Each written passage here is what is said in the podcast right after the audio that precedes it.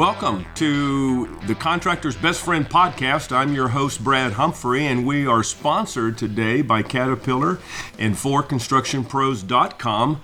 I'm joined here in the studios uh, with two of our uh, veterans. Jason Hurdis, our Caterpillar quarry and aggregates expert, and Lonnie Fritz, our Caterpillar heavy construction and road building expert. Gentlemen, how are we doing today?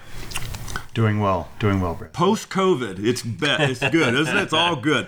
Hey, today's topic, guys, is probably if it's not the highest, it is definitely one of the biggest concerns for contractors. That's this whole fuel efficiency issues. The power of fuel data is what we want to talk about today. And I know both of you have been involved with talking with clients for Caterpillar about this. Jason, you actually wrote a recent blog that was really interesting. Give us some overriding thoughts that we might be able to explore today on how do we help contractors be more efficient with their fuel? Well, the very first thing contractors need to do to be efficient with fuel is know how to measure it either use telematics, paper, top off methods, the meter on your fuel tank, whatever you have at your disposal, but that's what you have to do first. You have to measure it. Once you measure it, then you can know how much you're using, where you're using it, idle time, all that sort of information. Then you can turn that data into action and start going after the low hanging fruit. A lot of people think, you know, nobody has idle time. Well, everybody has idle time. You, you have to, it's just the nature of the beast. But if you can reduce it from 60 or 70% idle time down to 30 or 40, that's a huge win. So you're, you're actually talking about when a, when a, when if you're going to take a short break, turn the equipment off instead of letting it idle. Yeah, and that's a misnomer too. In in the past, you know, everybody had to have a 30 minute warm up right, or a 30 minute right, cool right, down. Now there's systems on almost every manufacturer's machines that, you know, will warm up the, the hydraulics faster. Um, may limit the speed until the hydraulics are warm, but you can still go to work. There's auto idle shutdowns, so they'll cool down the turbo, they'll pull the DEF out of the lines, they'll automatically shut down. The operator can simply walk away from the machine. So a lot of those technologies exist that help with that. Um, you know, a lot of people still think I got to let it idle over lunch because I want the air conditioning to run, and and that's something that you're going to have to manage on yeah. the site. Yeah. You know, there are some systems that will help you do that, but you know, it gets hot in Texas, it gets hot in New Mexico. Um, but that's again where if that's part of your idle time and you can live with that as a business, fine. So be it. Attack the non-productive parts of idle time. Well, Lonnie, I know you've been in, con- in, construction as a contractor as well. One of the things of the old school is you got to let that thing run for about an hour before we use it, right? Absolutely. Yeah. To Jason's point, you know, let, us warm it up. Let's walk away, have a cup of coffee, talk yeah. about last night's game, and uh, at least there's no black smoke rolling out. At yeah, that's right. Yeah, that's right. And, and it is important uh, to Jason's mention there. You know, warming up the hydraulics. You know, the hydraulics are smarter today. They need to be warmed up, especially if you're going to go through a calibration or quick cal on payload. Um, you really need to have that hydraulic system warmed up, as an example, on the next generation excavator. So there's a lot of intelligence built into the machines today um, to get to those uh, optimal temperatures. In your two experiences, you guys experience, how serious are owners of equipment for Caterpillar? How how um, consistent are they in taking the data that might be coming off of the telematics and, and doing something with it? Are they learning from that? Are they actually, is it impacting the way they operate equipment? Well, I think first it's economics.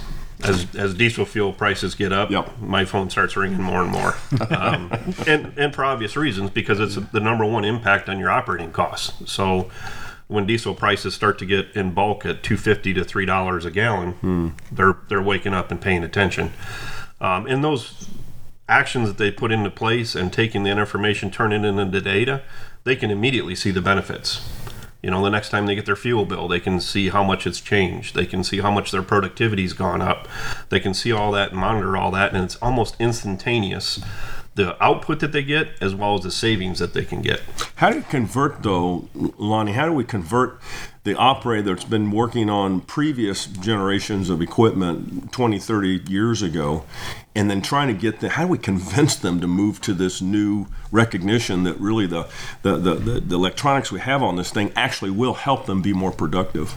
I think if it's a step change, you know, coming out of um, previous versions of machines or machines that haven't had the innovation technology of the machines that you have today. So, to your example, if you're 20, 30 years into the industry and now you are on a newer product, let's say a D6XE dozer, it's awareness. Right. Understanding the ease of use features, understanding how to set. There's timers you can put on the next gen wheel loaders now and set the timer for the auto engine idle shutdown, uh, things of that nature. So I need to understand what's in the monitor, what's in the machine, fully leverage it. I know the owner that purchased that machine would want you as an operator to fully leverage those new features. So if you're used to open cab, maybe an old dozer that had no technology, whether it be emissions and or grade control, for example, and you get on a new machine today, it, it really is about training and awareness, understanding, and utilizing all those features and benefits to the max. Yeah, Jason, I, I, uh, Lonnie just brought up something I didn't know that we might touch on, but from the exhaust systems,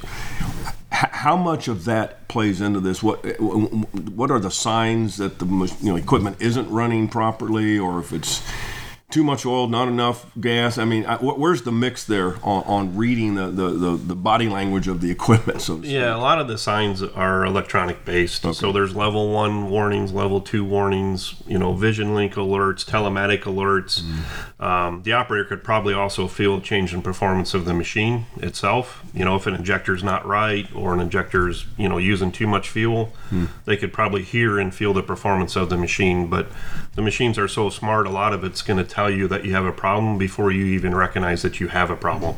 Okay. back to triggered alerts, right? Fault Right. codes in the telematic system if you're tied in with product link, pushing it back to VisionLink, and just derating of the machine. So I mean, they're so smart today. They're not going to just keep pushing out black smoke. They don't do that anymore, as I mentioned a couple Right, of times already. right.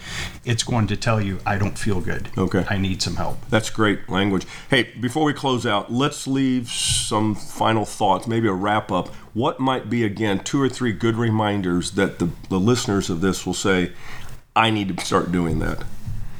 if you're not already measuring your fuel, uh, idle time, fuel consumption, how much fuel you're you're spending, how much fuel you're ordering, you need to do that today. That's where you start. You got to measure it first, and then you can attack it after you measure it.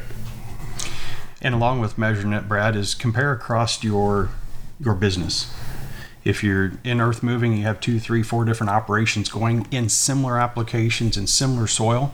Compare what your machines are burning. Mm-hmm. Look for the best fuel efficiency. Mm-hmm. How can we replicate that across the fleet and across our business? Maybe it's a training opportunity Might be. of the field staff, operation, maybe all the above. This has been great, guys. Uh, those of you listening, if you want uh, to certainly listen to this podcast again, feel free to do that, and certainly go to uh, the website at 4constructionpros.com and Caterpillar, and you may be able to find some of the other archive topics that uh, that we put together for you. Guys, thank you for helping us. I think we have given some quick wins on how to help fuel control, uh, fuel costs. It's, it's certainly on the top of everybody's brain. Hey, good luck to you if you're a contractor or a leader. Listen to this, put it to work, and thank you for taking your time to spend with us today. Find new videos from the Caterpillar team on the Cat Products YouTube channel.